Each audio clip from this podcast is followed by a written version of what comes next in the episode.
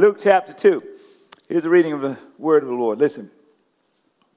And there were shepherds living, everybody say living, out in the fields nearby, keeping watch over their flock at night. An angel of the Lord appeared to them, and the glory of the Lord shone around them, and they were terrified.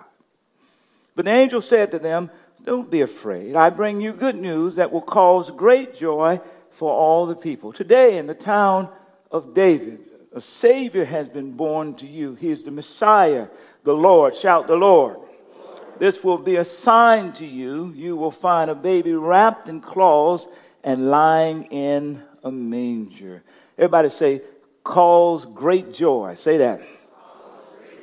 And then verse 17, when they had seen him, they spread the word concerning what had been told them about this child. And all who heard it were amazed at what the shepherds said to them. Shout amen. Please be seated. God, we ask you to work a miracle in our hearts and in our minds today. In Jesus' name, amen. The uh, other passage that we are thinking about uh, this week is really Philippians chapter 4, verse 4. And there you'll find uh, the words, Rejoice always in the Lord. And again, I say, Rejoice. I think this one verse is impregnated with the very power of Christmas itself. As a matter of fact, embedded in this one verse uh, is the answer to uh, one of life's fundamental set of questions that I think lie at the very heart of, our, of who we are. Now, the person who wrote this passage is uh, the Apostle Paul. Very quick uh, footnote on the Apostle Paul. He started off a devout Jew who was dead set on killing and imprisoning uh, early Jews who were converted to being followers of Jesus. He felt like them worshiping this fellow called Jesus after his death in the temple and synagogue was just desecration. Now, what's remarkable is that when it was all over, the Apostle Paul ends up becoming the strongest advocate for following Jesus and is responsible for writing most of the New Testament. The, the, most of the letters in the New Testament, the epistles, are either directly or indirectly related to Paul. What happened? How did he go from imprisoning and killing folk who say they were Jesus followers to being their strongest advocate and actually helping to lay the foundation of Christianity for uh, for the world. Well, he had what I want to call a Christmas moment.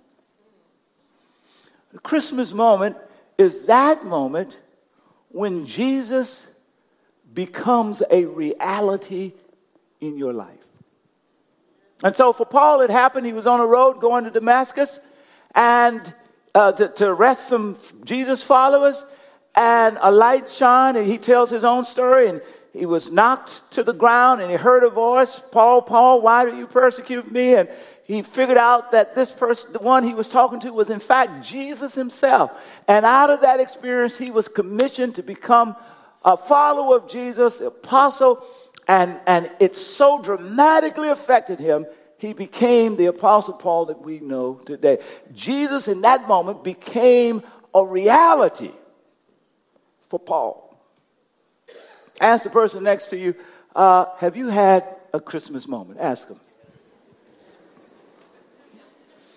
At the end of the day, isn't that the original gospel stories, the Christmas story in the gospels, right? It is, it is when it is when the God of the universe, the Lord of creation, the, the Lord of, of life, the Lord of the universe, it's when that one becomes human, becomes real. And the narrative of history. It's reality. Now, that Christmas moment, as recorded in the Bible, gave way to Matthew, Mark, Luke, and John, those initial, initial what we call the Gospels in Scripture, which gave way ultimately to the Apostle Paul, which gave way to the New Testament. And ultimately, billions of folk are now followers of Jesus across both the world and across history. And ultimately, that Christmas moment has given way in America to two Christmases. Everybody say two Christmases. You see, in America, it is unique to discover that the one Christmas is the one holy day, this one holy day for Christians, which we celebrate as Christmas, is also a civic holiday. So you have the holy day, which we call Christmas, but there is also the civic holiday, which is called Christmas, and the two are not the same. They often conflict, they sometimes feel similar, but they are different experiences. Now, I want to come back to that in just a minute. Uh, I want to say a word about I was reading in the Time magazine uh, a few days ago, and it said that there was an article that suggested that Americans, more than any other people in the world, pursue happiness. Now, that shouldn't surprise us because actually, written into our founding documents are, you know, this notion that uh, all folk are created equal and we're endowed with certain inalienable rights, that among them are life, liberty, and the pursuit of what? Happiness. So it's written in our founding. But what this article pointed out, it's actually several articles that the Time magazine lifted over the, a number of months.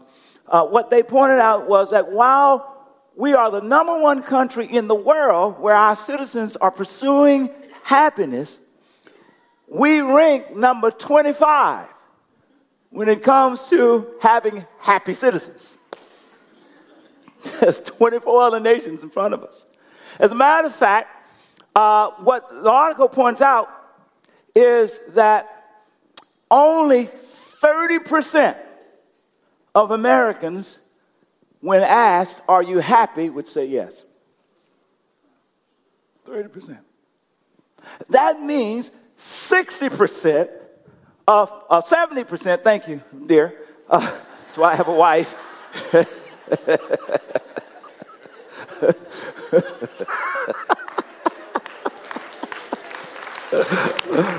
Hallelujah. Where were you the other two worship gatherings that we had?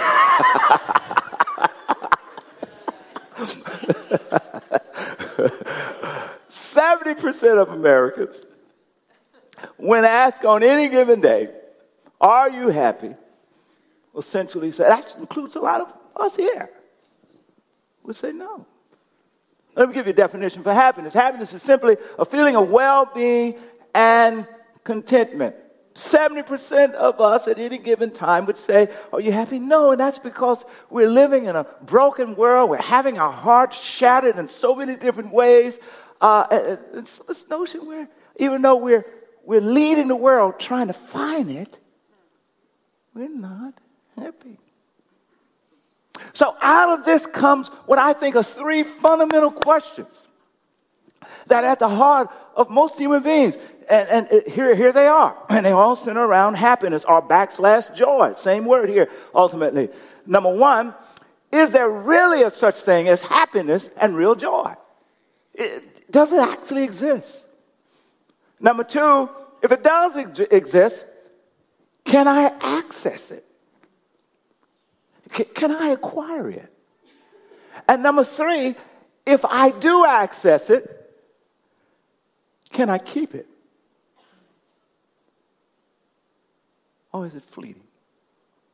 Paul, writing this letter to the church in Philippi, he's writing it from a jail cell.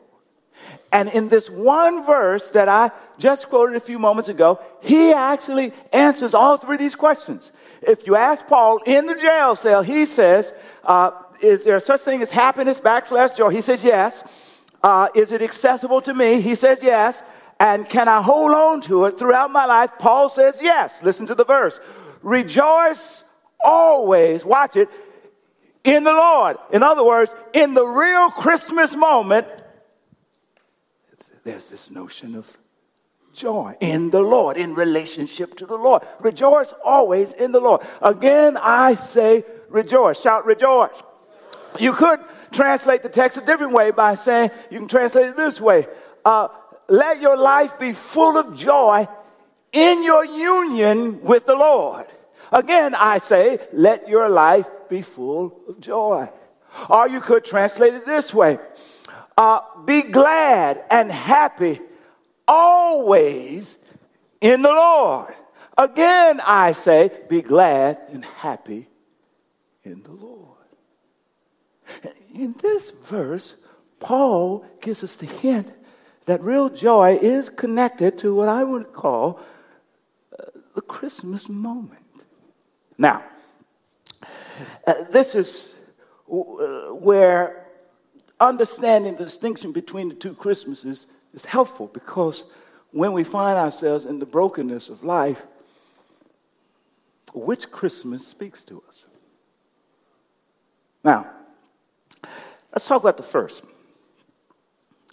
When we think about what I call the original Christmas moment, it's always centered around Jesus. You're during this time of the year, people will read scriptures like I've suggested that you do. They will do prayers, they will light candles and certain traditions, but it's always centered around Jesus. One great example of it is found in our Christmas carols. I, I, I, I love Christmas carols. You know, it's like, hark, the herald angel sings. Or, oh, come, all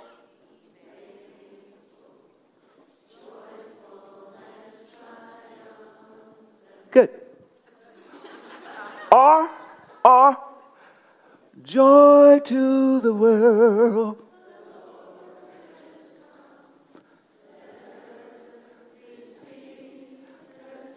Beautiful. Or, silent, holy. What a choir. Give yourselves a hand. Give God a hand praise. Beautiful. And what you notice about each and every one of those carols is at the very center of those carols is the experience, is the focus, is Jesus, this Lord of the universe, this Lord of creation, uh, uh, uh, caring enough for us to come to where we are in fragile humanity. So the night is a holy night because God shows up on that night. Uh, uh, let us come and adore him, for, for he is worthy of our worship. It is focused on Jesus, the Savior, the Messiah, the Lord. It's announced by the angel. Now, the secular Christmas, the civic holiday, and uh, news reports say that the civic holiday is growing by leaps and bounds, participated in by ton, more and more non Christians each year. And I, I, I think that's a wonderful thing. I, am not bashing the civic holiday of Christmas. Matter of fact, this year it is expected that the civic holiday of Christmas will produce uh, about $600 billion for the American economy. As a matter of, and also, when, when asked, the average person, and there was a research done, and they said that the average person will spend this Christmas, is the first time since 2006, the average person will spend about $900. Most of that on a credit card, by the way. At Christmas. So, a lot's going on. Now, but the civic Christmas excludes Jesus. All right? And it does it with a sense of purpose because it want to invite other people from other places and other faiths and no faiths to participate in it. So it, it, it, the, whole, the whole point of it is to actually exclude Jesus so other people can participate. I'm not fussing against that. Now, what, what, what, what, but what it does is it seeks to hold on to the themes that are connected to the birth of Jesus. So, for example, in the civic celebration of Christmas, there's the Festival of Lights. Everybody shout lights. I you see lights, I love it. That's why people say, a lot of people say, I just love Christmas, right? Because when it comes, you ride down the neighborhood, you see houses all lit up, you see Christmas trees all lit up. You, you, you have to go shopping just to see the lights in the malls. I mean, it's just lights, lights, lights, beautiful lights, blue and red and green and flashing and silent. It's just, can somebody say lights? Another tradition of civic is the gathering of family. People fly in and drive in from all over, for better or for worse. Another Christmas tradition is this notion of generosity, right? We're a give part of why we got $600 billion is because when we're going to be buying gifts for people we love, we're going to give them away. And generosity for folk who are in need. And yet, all of these themes are connected to the birth of Jesus. But, but in, the civic, in the civic Christmas, they are disconnected, they stand alone. Now, here's where this becomes relevant, particularly as I grapple with this notion of joy and happiness, especially in the brokenness of this world. Let me tell you a story. Uh, several weeks ago, a few weeks ago, the weekend that you all were uh, uh, serving around the bay, I had to get on a plane and fly to Boston. Here's why. Because uh, for the last 20 years, I've had a mother figure and dear friend named the Reverend Catherine Pulio, who has prayed and interceded for me and Rhonda and our ministry through Boston and all kinds of seasons there and through here. She's an amazing woman. About a year ago, she was diagnosed with, with uh, uh, uterus cancer, uterine cancer, and, uh, and a few months ago, I called her and I couldn't get her. First time in 20 years, I couldn't get her. Call and call and call. Couldn't reach her husband, nobody. I knew something was drastically wrong. And so, uh, in the meantime, a former member of mine at Springs died who was on the search committee that brought me there. Wonderful person, and I agreed to go back to do her funeral. Everybody say the grace of God. So here's how the grace of God happened. So after we purchased a ticket for me to fly back to do the funeral, I heard from Catherine's husband. And he said to me, sure enough, she was sick. Actually, she was dying. And she was in a hospital. Well, due to the grace of God, I had already purchased a ticket and I was flying into Boston that weekend. So I flew into Boston and got a car, rented a car at the airport, drove an hour and a half down to Worcester, and uh, got to the hospital where she was supposed to be. When I got there, they had moved her. And everybody shout, Grace of God. Uh, uh, they were not going to tell me where they moved her to because of HIPAA laws, but because of an interesting conversation we kind of had, uh, they ended up telling me where they moved her to. And, uh, and so I went 15 minutes away, and there she was. And I remember coming up beside her bed. She was asleep. And uh, uh, I woke her up, and, and uh, she was shocked. And then she, she kind of let out a little, little scream. And, and, and then she said, You almost gave me a heart attack.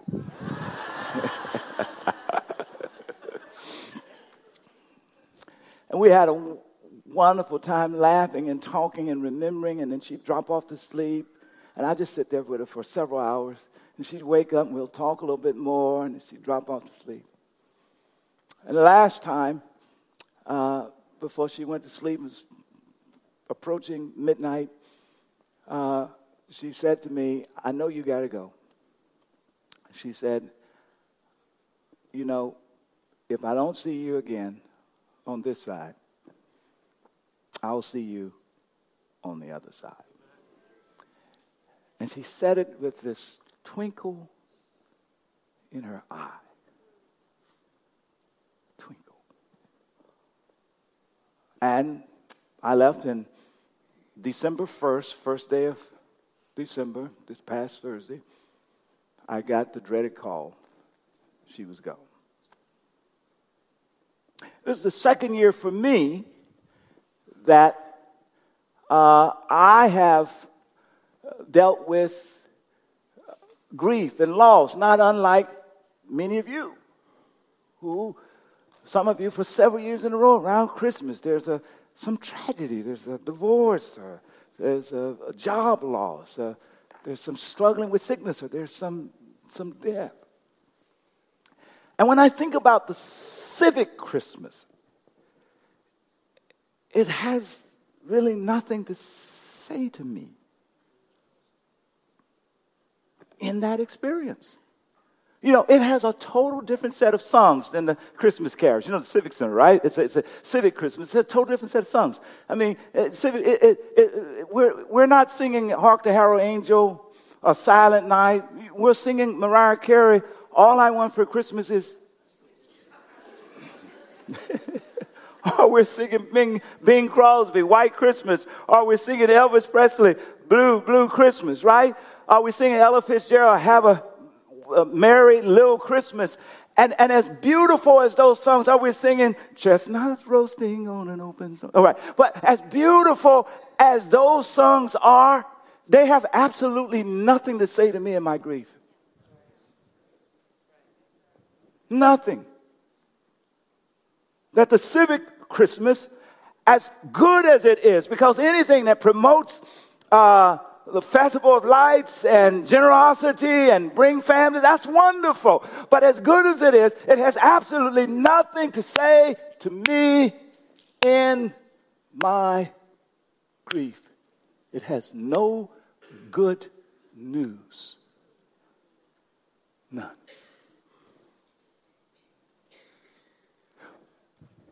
But the Christmas moment that is centered in Jesus.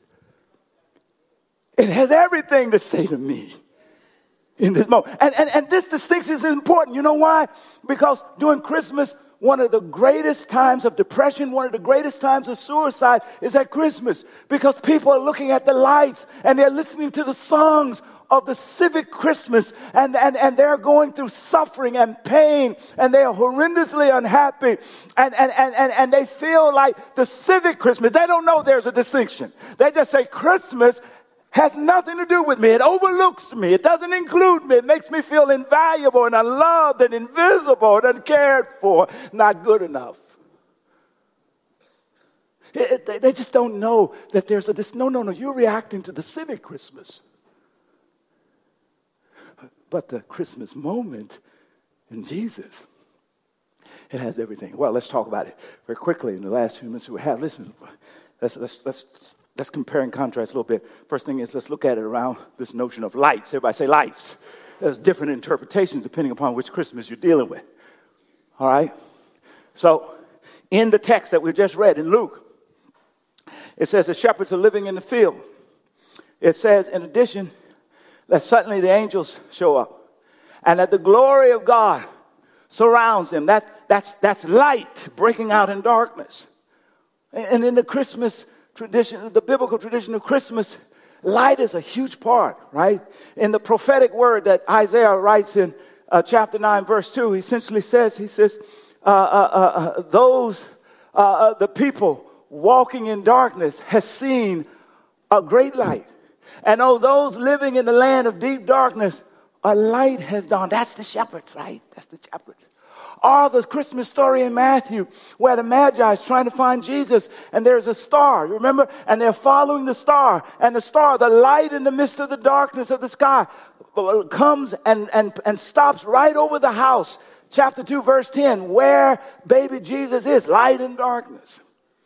Or John John captures it this way, and he talks about the birth of Jesus. He says, And the light shines in the darkness, and the darkness couldn't overtake it. It's a big deal. Our Jesus himself says in chapter 8 of John, verse 10, he says essentially, I am the light of the world. Well, what is it that Jesus, what is it about what he's saying in Christmas that, that speaks to me and, my, and, and you and us when we're trapped in it? Well, two things about darkness. Two things. Number one, the notion of light coming in darkness is a reminder that the world is full of darkness. Everybody shout darkness. And, and, and biblically, darkness means two things one, evil, and two, ignorance. Right? Here's evil. All right? Check this out Jesus is born into darkness. When he was born, violence took in the midst of horrible violence. Uh, uh, uh, children up to the age of two, about 35, 40 of them, perhaps around the town of Bethlehem, were snatched from their mothers and killed because Herod was trying to kill, find out where Jesus was and kill him. So he killed these kids up to the age of two. It's horrible violence. And Jesus born into darkness with this, this notion of injustice. Herod was driving injustice through the land. People, people felt like they were on the wrong side of right under Herod. Jesus was born into that. Jesus born in the darkness. There were refugees. You remember the story that, that, Joseph had to take Mary and Jesus. They had to flee into Egypt. They became a refugee. And we believe there was a refugee community there of a lot of people who left uh, the, the, the, the, the, the immediate area under Herod's control, fleeing for their lives. Right? There's this notion of homelessness. Jesus is born in the darkness. Of course, he gets here homeless. You remember the story that, that, he, that Mary wanted to have the baby in the inn. But of course, it was all full. There was no room for them in the inn. So they became, they were homeless. They had to go behind the inn and really in a cave where the animals were. Jesus came here homeless. All right. So what's the significance? We live in a world, the reason why we're not happy, we live in a world of violence and broken relationships. And some of us are, some folk are refugees and other folk are on the wrong side of injustice. And relationships are shattered and pain is real. And so we find ourselves at Christmas living in darkness and the civic Christmas singing chestnuts roasting on an open has nothing, nothing to say to me in my darkness. But the Christmas that comes from Jesus says, No, baby, I showed up in darkness. If you're in darkness, I'm here. Come on now. If you're a refugee, if you're homeless, if you're hungry, I came for you.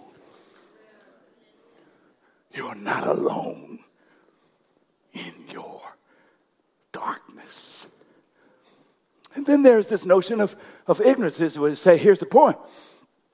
I read, uh, there was another magazine that said that one of the hopes of Christmas, they're talking about civic Christmas, is that people will come together in peace, uh, in unity, and bring peace to the land. Uh, uh, the Christmas moment around Jesus says, probably not. Why? Because darkness can't fix itself. So, light coming into the world, God coming into the world says that you can't fix you. I can't fix me. I need God to show up because my heart is wicked. Come on now, my, my spirit is messed up. But the grace of God, the love of God, the power of God, Holy Spirit can transform who I am. We as a world, I as an individual, we need light to show up. We need Jesus. We need the Lord. That's the, that's the message. And the good news that the angel announced is, He has come. We don't know how to fix ourselves. We need a fixer, a savior. Right? That's the notion of light. But then, uh, uh, when it comes to what I want to call uh, the, the, the, the, the Christmas moment centered in Jesus, it reverses our sense of values. Let me tell you what I mean. Watch this. Notice verse 8 says, The shepherds lived in the field. They lived there. Keeping watch at. All right. Shepherds were poor people, marginalized people. They were people who uh, mixed in them among them were criminals just out of jail and, and folk who robbed and stole, right? That's why they had to keep watch over the, over the flock because there's people stealing at night. Uh, uh, uh and, and, and, the shepherds, you know, they were, they were, you know, mixed of Jew and Gentile, and they weren't allowed in the temple and the church. Shepherds, you know, they, they, they, they, they, they, they, they were, they were shepherds of, of these dirty, nasty sheep. And, and so, so they smelled like their environment. They, they were dirty and nasty. Shepherds, you know, shepherds are not the folk that you would invite to your Christmas party. Because if you invited them, you'd have to hide the china. Come on now. If you invited them, you know, they, they would mess up the decorum. Shepherds. Shepherds. Poor folk. All right. I told you that the average American is going to spend $900 on Christmas. What if you don't have $900 or a credit card? What if you don't know how you're going to pay your rent? What if you can't even imagine buying toys for your kids because you and your kids live in a homeless shelter? Or you just got out of prison and you're living in a halfway house. Or you're living in a prison. What does Civic Christmas have to say to you? If you can't buy gifts, if you can't buy presents, it, it, it, leaves you feeling as though you can't participate. It leaves you feeling as though you're an outsider. It leaves you feeling as though Christmas is not for you. But that's not the Christmas moment centered in Jesus. No, no, no. Because the shepherds who lived in the field, come on now, homeless folk in the fields, dirty and smelly, it was to the shepherds that the angel was sent to bring a personal message from heaven. The angel didn't go to the penthouse. The angel didn't go to New York. Come on now. The angel didn't go to the high ceiling places or the wealthy places. The angel showed up among the poor folk who lived in the field and said, I've got good news for you that will bring great joy to all of the people. That the Savior, your Savior, the Messiah who look, been looking for, that the Lord has come. Watch it, watch it, watch it. They said, he says, and here's how you gonna know that he is who we say he is when you find him, he's in the neighborhood. The text starts off by saying, Shepherds nearby. He's in the neighborhood. When you find him in the neighborhood, he's going to be homeless just like you. And he's going to be wrapped up in the cloths that we wrap up poor babies in. In other words, y'all ain't listening to me. In other words, when you see him, you're going to see a reflection of you. See, see, see, see, see, see, see, see, see, God came down to elevate you. Y'all ain't listening to me. So go find him. Go find him. Now, now, here's another insight from the text that I just find fascinating. When they go, verse 6, 17, 18, he said, let's go check this thing out. And they go look for him. They find him just like they said. And then they started telling everybody, y'all don't know who this child is. Let me tell you who this child is. The angel, blah, blah, blah. They started sharing. However, there's one thing missing from the text.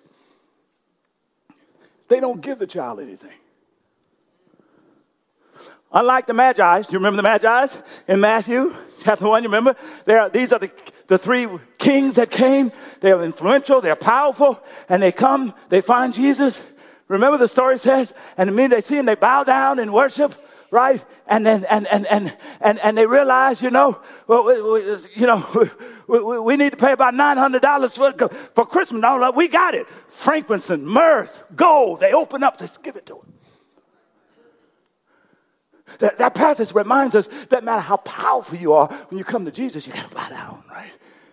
But the shepherds didn't have anything to give him.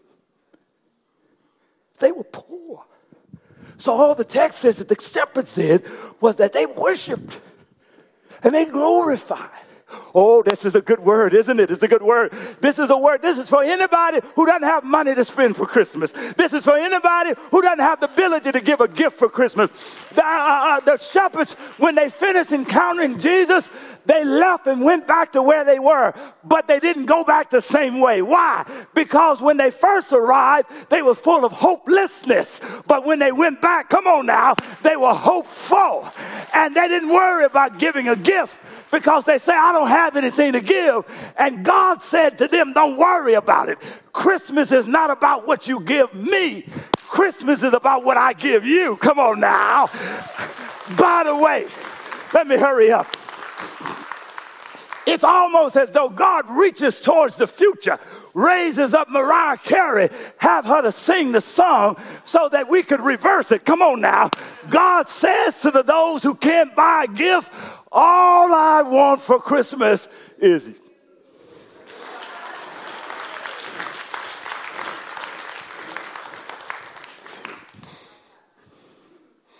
is you. You can't give anything. Just give him your life. And the shepherds went back saying, I don't know how he's going to fix my life. It's going to take him 30 years to get grown and get into ministry. But I know because he was born and because we know him, things going to get better. Let me end it here. Y'all listening?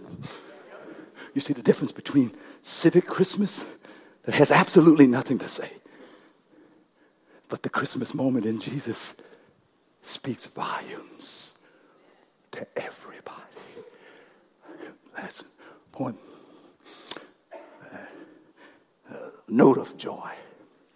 It's part of what Paul is saying. He's not saying that life is going, he says, rejoice always, be joyful always. He's not saying that every moment you're going to always be happy. What he's saying is, is that in your relationship with Jesus, even when you're in a bad moment, you can strike a good note of joy. Let me explain. A few weeks ago, my daughter, who's here, has been taking piano lessons. I don't know, three, four years. And every now and then, when she is practicing, she'll hit a bad note. I can be in the bedroom, I can hear when she hit the bad note. And just go, oh, she hit a bad note. But the more she practices, the better she gets. A couple weeks ago, she was playing, and she was hitting all the right notes. Before I knew it, I was in the kitchen, and I was so happy about how she was hitting. And the notes were reacting. I started reacting. Before I know it, I started dancing. And I just danced out of the kitchen all around the piano where she was. And I was just getting down, I was dancing. And, and, and finally she looked up because she wasn't, she was trying to get a note. She looked up, she said, Daddy, you're distracting me. All right. Okay. Here's the point I'm trying to make. Listen, here's what Paul is saying. If you know Jesus, if you know who he is, if you have a relationship with Him, even in a bad moment, you can strike a good note. All right, let me explain it to you. Let me finish, then I'll finish. I'll tell you this is, I'm really excited about this. Listen, listen, listen. There's a passage that says this, and it has always confused me a little bit, even though I've preached it. it tells you a lot about preachers, right? Jesus says, I'm the life and the resurrection. Anyone who lives in me shall never die, even though they die. So I'm trying to figure out if you, are you dying or not? okay. Two years ago, one of our people here was terminally ill. And God dropped in my spirit, chapter 1 of John, verse 4. It says, In him was life and I told this person who was terminal, I said, I want you to meditate on that passage. Just get it inside of you. I didn't really fully understand. I just was trying to be obedient, dropped in my spirit. I just shared it with him. When I was thinking about Catherine, the twinkle in her eye,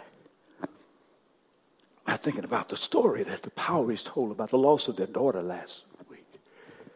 And yet, if you ever talk to them, while they still grieve that loss, of course, they will all the rest of their life, yet there's a kind of twinkle. What do you mean? Well, here's the deal.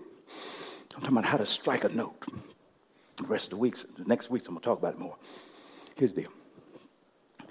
Death, by definition, is the absence of life. But Jesus says, he was the definition, he was the source of life. Meaning, all life, everything that's living, comes from him. That he's the parenthesis, the Alpha and the Omega, meaning that he contains all life. And what he means is that in him, there is no absence of life. There's only life. Let me put it where you can get it. If you jump in an ocean looking for dry, you won't find it. because you can, you can swim around looking for something dry in the ocean, but you just can't find it. By definition, the ocean is wet. And if you jump in the ocean, you're going to be wet. So Jesus is making this point as we go. He said, Look, if you're in relationship with me, and I know you and you know me, and I'm the definition of life. I'm the source of life, and you're inside of me. That when you die, you don't experience an absence of life. No, baby, you move from life to life. That's a note of joy, y'all. Come on now. That's what Catherine was saying. She was striking a note of joy. If I don't see you over here, I'll see you over there because I move from life You can't get that from Civic Christmas, but all the Christmas that comes from the Savior.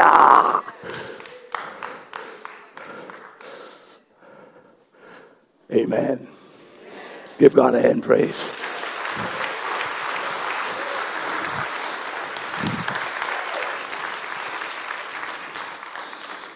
So you have a connection card.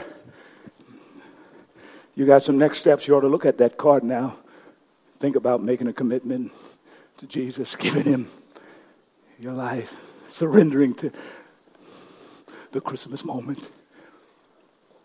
But under the response to the message, there's two things I'm going to ask you. One, I don't want you to write. The other one, I want you to write.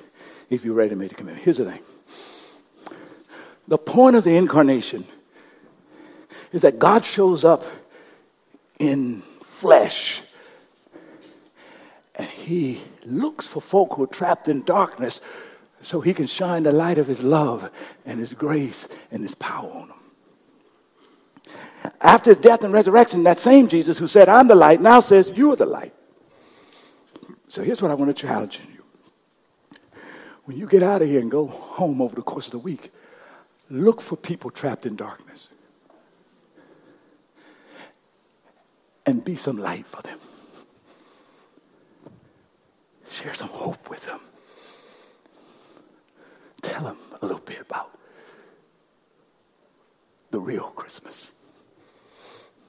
Lastly, you heard the commercial, the, the, the video about inviting people.